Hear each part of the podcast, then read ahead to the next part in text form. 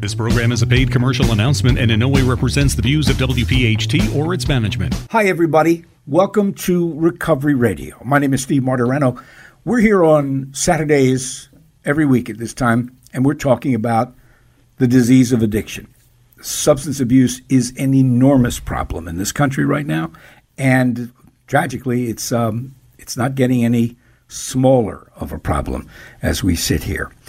You know, people join all kinds of uh, nonprofit or for profit organizations because, for whatever reason, they may have a personal incentive to do that. I mean, Lord knows if you've had someone in your family or if you're a cancer su- survivor, you're, you're probably understandably inclined to join some group or organization that's dedicated to looking for a cure for that disease. That certainly ought to be the case with the substance abuse epidemic that we are seeing in this country right now. And that is clearly what we're facing an epidemic. You, you don't, and it's perhaps even risky to wait until this disease visits you or someone you know to get involved. The program today is dedicated to that sort of notion, joining the fight uh, at the earliest possible moment, because uh, we got a big battle on our hands with substance abuse in this country. Recovery Radio is sponsored by Retreat, Premier Addiction Treatment Centers, about which more later. To this uh, to this uh, theme today, we we're going to turn to an organization that um, fairly well describes what I just uh, talked about. Facing Addiction is the name of the organization. They are a national nonprofit group, and they are dedicated to finding solutions to the problem of substance abuse. To find out how they're going about that and their history, we have invited Michael King to join us on the program today. Michael is with facingaddictions.org. He is their director of outreach, and we welcome him to Recovery Radio. Michael, thanks for joining us. We appreciate your time. Thank you for having me, Steve. It's good to be here. So, before we get into the nitty gritty of who you are and, and what, what how the group is constituted, did I get that right about joining the fight? Absolutely. No, I think that's exactly right. And, and there's opportunities, and you know, it, it, it's very it's very necessary that more and more individuals, you know, step up because that's the only way that we're going to uh, create better public policy and, and do something to really help to solve this problem is, is through individuals that are, are probably listening. Mm-hmm. Um, so, so tell us about Michael Michael King, and then uh, how how you come to work for facing addiction. So I'm a person in long-term recovery, uh, which for me means I haven't had a drink, a drug, or placed a bet since February 16th of 2013. And prior to finding recovery, I actually had a career as a uh, political operative, political organizer, working on campaigns all across the country. And uh, so when I, I, I lost that career uh, as a result of things that I engaged in in active addiction, as so many of us have when we're still out there. We tend to engage in activities that we don't engage in otherwise. And after I got sober, and I'd been sober for almost two years, little around two years at the at the point, I I was just bussing tables in, re- in a restaurant, working to kind of rebuild my life, and I had been sort of brainstorming and thinking about how I, I wanted to find some way to merge my professional background, for which I had a tremendous amount of passion, with uh, my personal fa- passion for recovery, with my newfound passion for recovery and the, the beautiful new way of life that recovery has offered uh, myself and, and over 23 million other Americans. And lo and behold, I stumbled across a film called The Anonymous People, uh, which was made by someone, many of you have probably seen it. Uh, it was made by a young man named Greg Williams, who I got in touch with, and it just so happened that Greg uh, and a couple other folks were in the earliest stages of planning the launch event for a new organization called Facing Addiction. So it just so happened that uh, these things lined up perfectly. The stars lined up, and I, I came on board uh, in May of 2015 to help build the big launch event for Facing Addiction, which was the Unite to Face Addiction concert in Washington, D.C., that really launched Facing Addiction. And, and just so you know, too, we, we are now officially facing addiction with NCADD as in January of 2018, we merged with the National Council on Alcoholism and Drug Dependence, or NCADD, to become one organization, which sort of uh, we like to joke sort of makes us both the newest and oldest national organization in the field. As NCADD has been around now for over 70 years and was really the first organization founded by Marty Mann engaging in advocacy around these issues. So we're very happy and proud to be working now as one organization facing addiction with NCADD as we kind of trudge forward in this fight. Mm-hmm. Yeah, you know, and um, it, it is passingly uh, sad that you know we are still at a point in time as a, as a society where I, in my opinion anyway, there is more to be done immediately with regard to things like awareness, the size of the problem, um, and the dangers it presents. I mean, we all know of the murderous toll substance abuse is taking just in the loss of human lives. But for people who might be listening now going, well, boy, have I been blessed. It's not affected me. It really has affected people, even if they, you know, they don't have an active addict in their lives or they're not addicted. What are some of the ways that substance abuse affects the broader population? Well, you know, the statistics say, Steve, that one in three families is directly impacted. So that's one in three that we know are directly impacted by this issue. But I couldn't agree with you more eh, with your assessment that really everybody's affected. Frankly, if you pay your taxes, mm. you're directly affected by this issue because historically, uh, we've really misappropriated funding when it comes to addressing issues. This this statistic is a few years old, so it might it might have changed a little bit in the last few years. But as of about five six years ago, 98 percent of the money that the federal government spent when it came to addiction focused on cleaning up the mess that addiction creates. Only 2% was spent on prevention, education, treatment, and recovery support services. 2% out of 100%. And that's your tax dollars. Uh, it costs far more money to try to incarcerate our way out of this problem and treat it as a criminal justice issue than it does to treat it as a healthcare issue, which is really what this issue is. And, and one of our you know long-term goals, and I think the goals of this whole movement is to really move this issue out of the criminal justice silo, which is not where it belongs. No other health issue is treated like a crime in the same way that addiction is and move it into the healthcare arena because that's what we're dealing with here. We're dealing with a healthcare problem. I actually, uh, at, at, that launch event I mentioned before in October 2015, I struck up a conversation with a law enforcement officer from Maryland, and I'll never forget this conversation because I'd asked him, "So what brought you here today to this event?"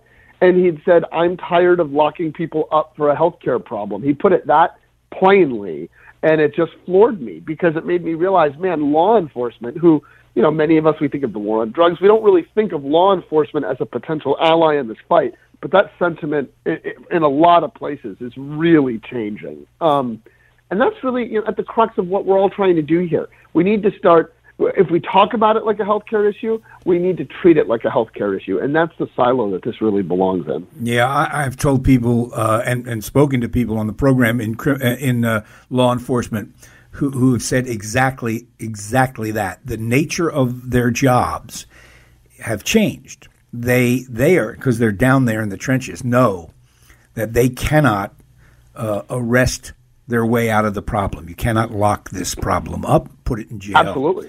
And that um, at this point, because of people dying from overdoses, they are often the first line of sa- actually saving lives. Um, through through the use of stuff like like Narcan. So it, it, so this disease that is, as I characterize as an epidemic, and that's no overstatement, has this profound impact on the on the community um, in in general in ways both direct, as you say, and uh, and indirect. Are you uh, in in the, in the years that you've been involved now in in, uh, in this effort?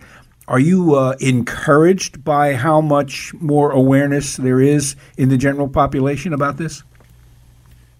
Uh, encouraged, yes. You know, I, I think that, um, yeah, we, we, you are seeing, I mean, there's no doubt that more and more people do recognize the fact that this is a public health issue and that the solutions for this issue likely belong in the public health in the public health area.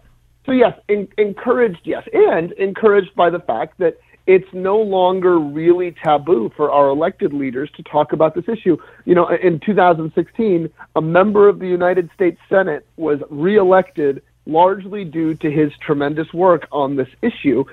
A Republican senator in Ohio was Rob Portman, who's mm-hmm. been a tremendous ally for yeah. us on this issue. Yeah. Was really reelected talking about this issue and, and running ads on television talking about addiction without images of people being locked up that's progress. There's no doubt that progress has been made. Yeah, a, However, yep. we're certainly not to the we're certainly not to the promised land yet. Yeah. I, I like to I always tell folks I think we're sort of at the stage where it's now okay to talk about this as a healthcare issue.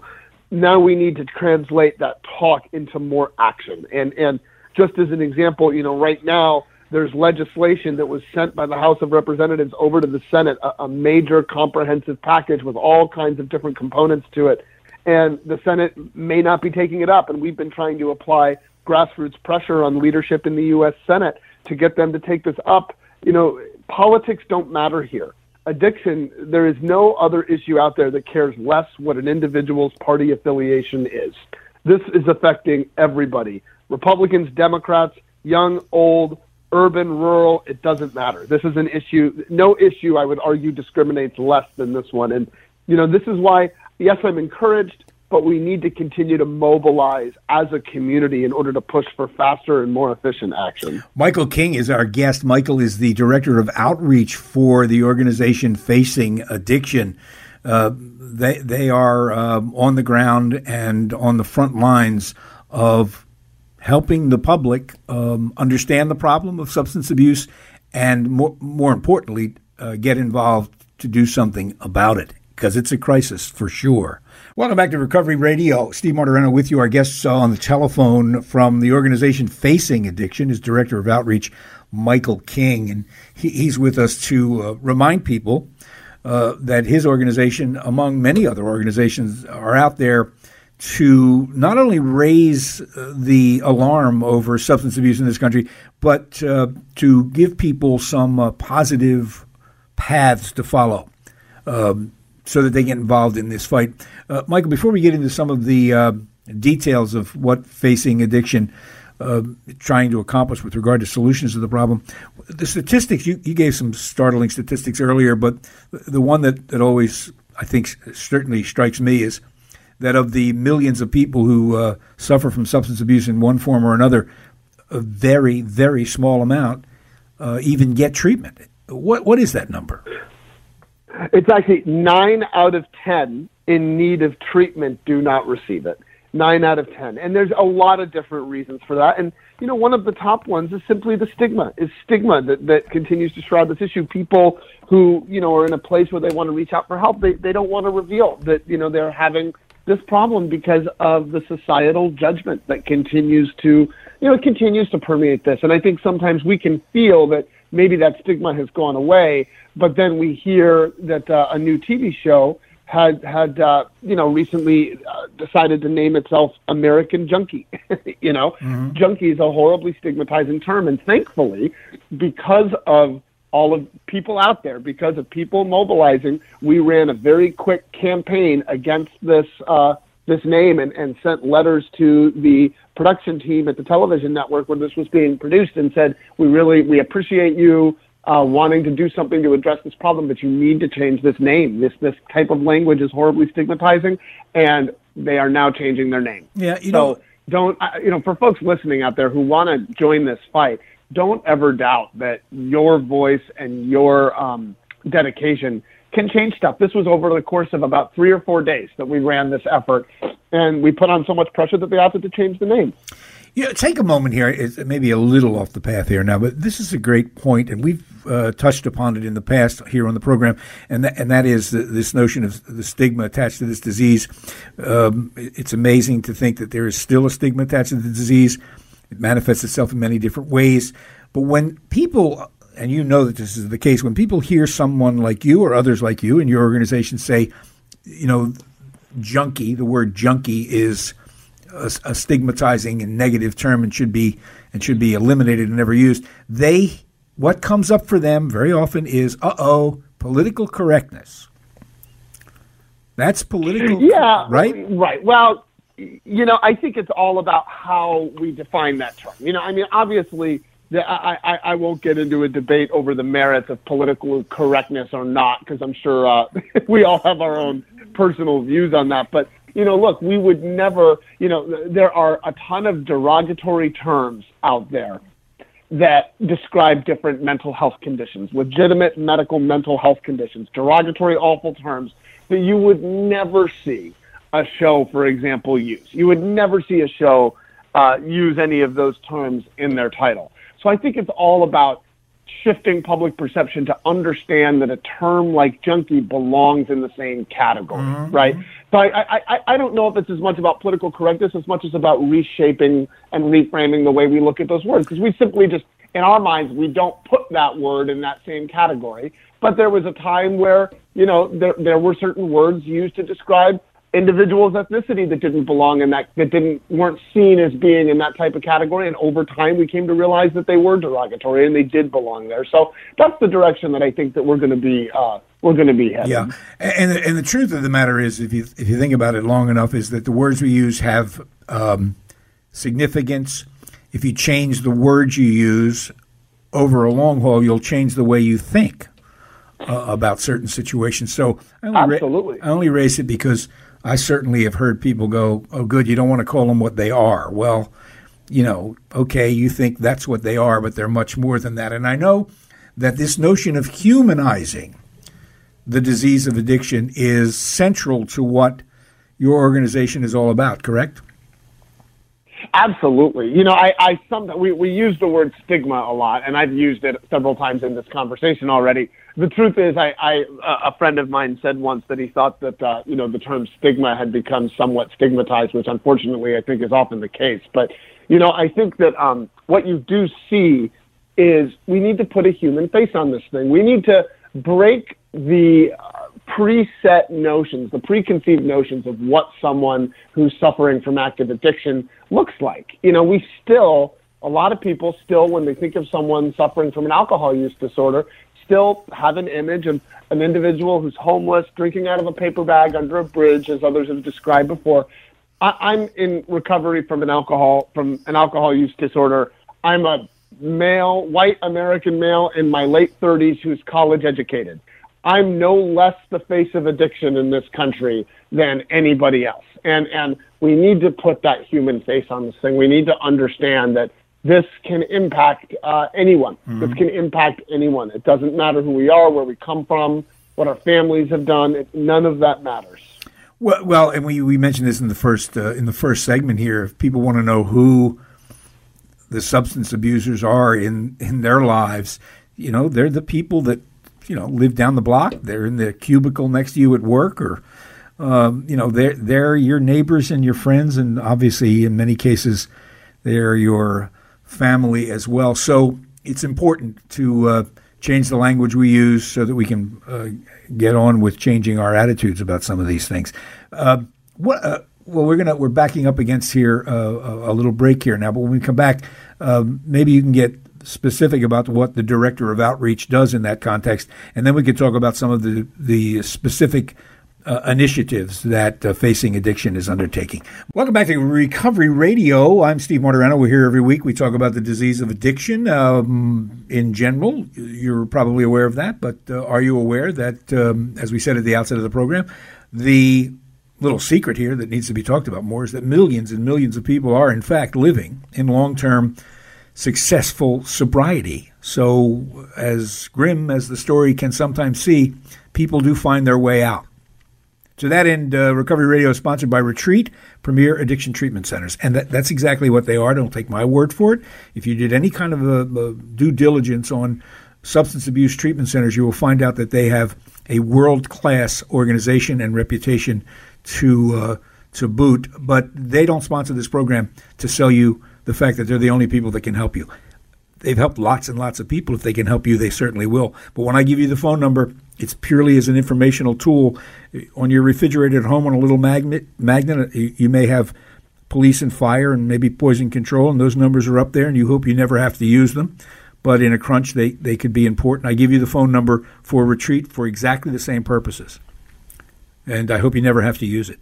But at a moment of extreme um, problems, great pressures when this disease hits. Uh, lots of people don't know where to turn. This is a good spot. Retreat Premier Addiction Treatment Centers, 855 859 8808. They'll answer any question you have about this, any question you have about the disease of addiction and the treatment that's available. 855 859 8808. Michael King is with the group Facing Addiction. They are dedicated to finding solutions at a, at a grassroots level and mobilizing the society in general to, uh, to get behind this effort to do something about substance abuse in this country, which is, this is, and I'm old enough to remember a couple of uh, past situations where w- we thought the world was coming to an end. This is far and away the biggest crisis this country has faced with regard to substance abuse. So, um, th- this notion of beginning, you know, on the ground at a grassroots level is is absolutely. I mean, it's great to have politicians finally getting on board. They're the ones that are going to allocate money that's necessary and maybe change laws as well. But that wouldn't be an. We wouldn't even get to that if we didn't have a grassroots level go, uh, uh, effort going on, right?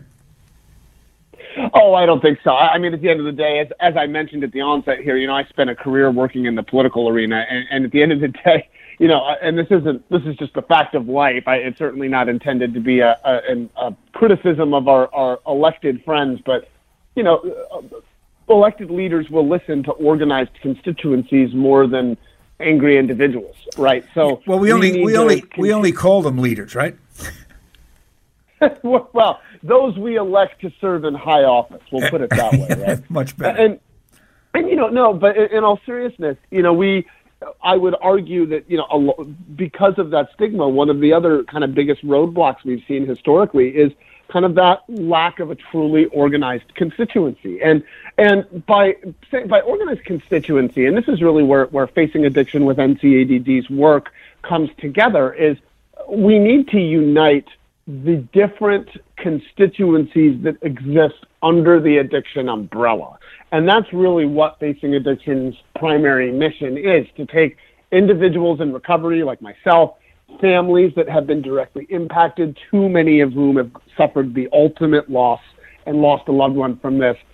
Prevention professionals, folks who are, are work on the front lines of this uh, every day, public health individuals, criminal justice reform advocates, faith leaders, labor leaders, business leaders. We need to all of these different constituencies are impacted by addiction.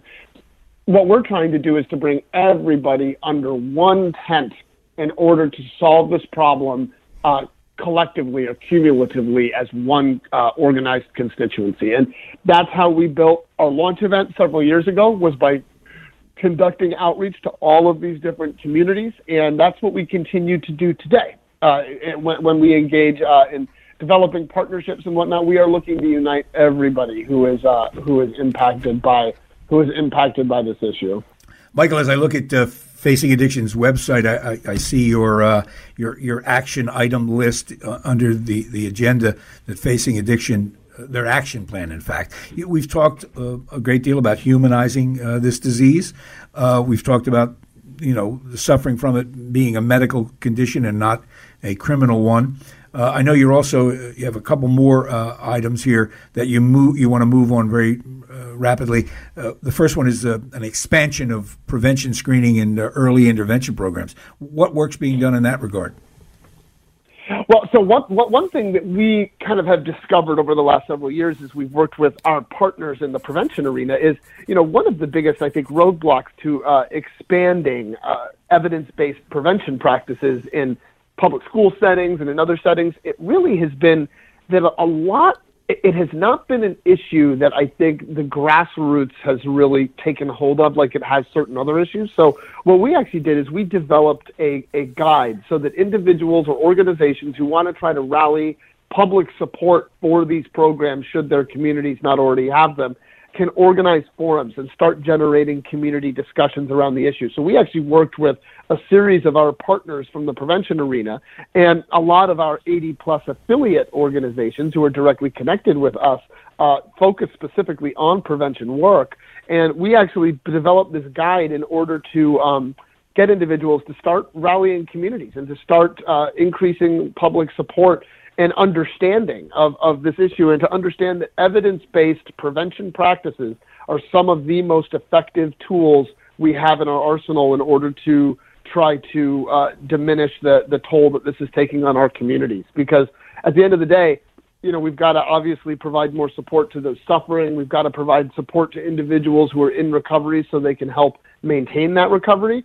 But, you know, at the core of this, we also have to prevent more people from suffering in the future. And there are ways we can do that. The Surgeon General's report that came out in uh, November 2016, which we, we were the exclusive nonprofit partner on the release of this report. It's called Facing Addiction in America, goes into great detail on different evidence based prevention practices that we know have proven degrees of efficacy in, in communities around the country and on a wide range of demographics as well, of age demographics. So, uh, you know, I, I think the number one thing we need to do is to increase public awareness of just how critical and how effective these programs are. Um, that uh, study you just cited um, is that, that's available for people to see on your yep. web? Oh, if you if you Google Surgeon General's report addiction or facing addiction in America, it'll take you right to it, and it's a wonderful report. It's really it, it was a landmark report when it came to addiction. The facing addic- uh, the Surgeon General's report on alcohol, drugs, and health. I mean, it was compared to it's been compared to uh, the report that came out on tobacco in the mid 60s, you know, mm-hmm. and and it a establishes beyond a doubt that when it comes to substance use disorders, what we are dealing with here is a public health issue. It belongs in the healthcare arena, and it goes into great detail on um, solutions on different programs that we know have proven effectiveness on the science, but it does so in a way that at least I, I will say I, as a non-medical expert, as a non-scientist, that I found very easy to read and follow. One of the other items you talk about on your uh, action item list is promoting multiple pathways of recovery. What, what, are, what are, a couple of, those pathways? Well, we this is actually another uh, another area where we actually released a guide uh, in May of this year that's available on our website on facingaddiction.org under resources. And you know, at the end of the day, 23 million Americans live in long-term recovery. Not all of them got there the same way. It's just that simple. There are many different ways for individuals to find recovery.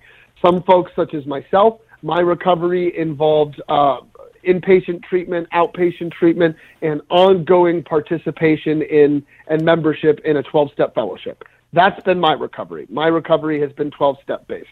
For others, they've been involved in other, other fellowships, Smart Recovery, Women for Sobriety, LifeRing, there are numerous different programs where individuals can participate. Some folks uh, uh engage in a faith-based recovery program, others in completely secular uh, recovery. More uh, and more and more have found incredible amounts of effectiveness through medically assisted recovery programs, um, especially for folks coming off of opioids. Those have proven to be some of the most successful. The point being, both for individuals as well as the family, because the family is part of this equation too. The family suffers right there with the loved one who's going through active addiction. There are many, many different ways for people to find recovery, and we wanted to create this resource, this guide, so that they could see flat out that there are. They we wanted to spell out what their options were if they were uh, looking for help. Where could they go? What were their choices? So that's available on our website for anybody who's looking for help. Well, well, I've been doing this for, for over five years now, and uh, it's it strikes me as one of the most important things that an organization like yours or any other organization can do is just what you described to once and for all let people know that there's not just one thing or one way uh, to fight this thing if, if, if it's uh, active in your life. I mean, it is a process, and as you um, correctly point out, there are a whole lot of ways. Nothing could be truer than when it comes to getting sober, whatever works, works. So, finally, here on this item here, before we take another break, Michael, um, when you talk about mainstreaming uh, addiction health services, uh, first of all, what do you mean? And two, th- that's not being done right now? Well, oftentimes, uh, uh, healthcare uh, does not treat addiction in the same way that it treats other other uh, health issues. It's, it's, treated differently, and one of the primary reasons for that, and this is something that we've also been engaging on for some time, is we need to do a, a better job educating our future medical leaders, those currently studying medicine in medical school, how to identify, prevent, and treat those sub- suffering from a substance use disorder. Uh, it is there is a tremendous lack of focus on addiction in medical schools, despite the fact that you know this is arguably the biggest public health issue that we are facing as a country right now. So we actually crafted some thoughts for medical schools through a, a working group of medical professionals that we had convened for for nearly two years and we uh, are working right now as we speak on getting this into the hands of the American Medical Association. And uh, ideally, we want to see, you know, a, a more standardized set uh, curriculum in medical schools so that future doctors, we can be guaranteed that they are going to be properly educated on how to uh, identify, prevent, and treat those who are suffering. So that's really the crux of mainstreaming addiction health. Not only do we need to make sure that health insurers are uh, providing coverage and that and that the, the parity legislation that was passed in 2008 under President Bush that he signed into law, um, which guarant- which allegedly guarantees that uh, substance use uh, is treated as the same level as other mental health conditions. Uh, we find that oftentimes it's not the case. Um, not only that that is properly enforced, but that our doctors are, are actually prepared Michael, for what they're going to be facing. Yeah, that's one of the most encouraging um, initiatives that I've heard about already, and a lot more needs to be done. I mean, your primary care physician should be at least as knowledgeable as a clinician in a treatment center about substance abuse. Michael King, Absolutely. Michael King is our guest. He is the out, uh, director of outreach for FacingAddiction.org. By the way, that's where you'll find their website. So just the motherload of information there, facingaddiction.org. Welcome back to Recovery Radio. Steve Martorano with you. I hope, I hope again that uh, you found us here on Saturdays. We're here at 6 o'clock. We talk about the disease of addiction and the road to recovery. It's all sponsored by Retreat, Premier Addiction Treatment Centers. And again, I, I say this a lot, and it's worth repeating again today. Um, you know, mercifully, this thing has not affected you, and maybe even miraculously, and it would be miraculous. You don't know anybody who has been touched by the disease of uh, addiction. Um, but, it's but it's big. It's an enormous problem. It's impacting the country in a uh, devastating way. So, if you can learn a little bit more about more about maybe get involved uh, through what you hear on the program, then you know we we will have done our job. Michael King is doing all that with his organization that he's director of outreach for, FacingAddiction.org. And again, if you want more information about the whole problem, you could do uh, no better than going to their their website, FacingAddiction.org, and uh, and get the story from them. So, Michael, uh, in the final segment we have here now, I want to, um, of course, ask you, you know, where we go from here, but I want to back up a little bit to the inaugural event for Facing Addiction because it was a, a pretty cool thing. Uh, that was the, the, the rock concert, right? It was, yes. We we uh, were officially born on October fourth, uh, two thousand fifteen, on the National Mall in Washington D.C. We held uh, the Unite to Face Addiction show, and we were joined by the likes of Joe Walsh from the Eagles, Steven Tyler from Aerosmith, Sheryl Crow, uh, Johnny Rzeznik from the Goo Goo Dolls, uh, the Fray, plus a bunch of elected leaders. Now the former Surgeon General of the United States. We had personal messages from President Obama, President Bush.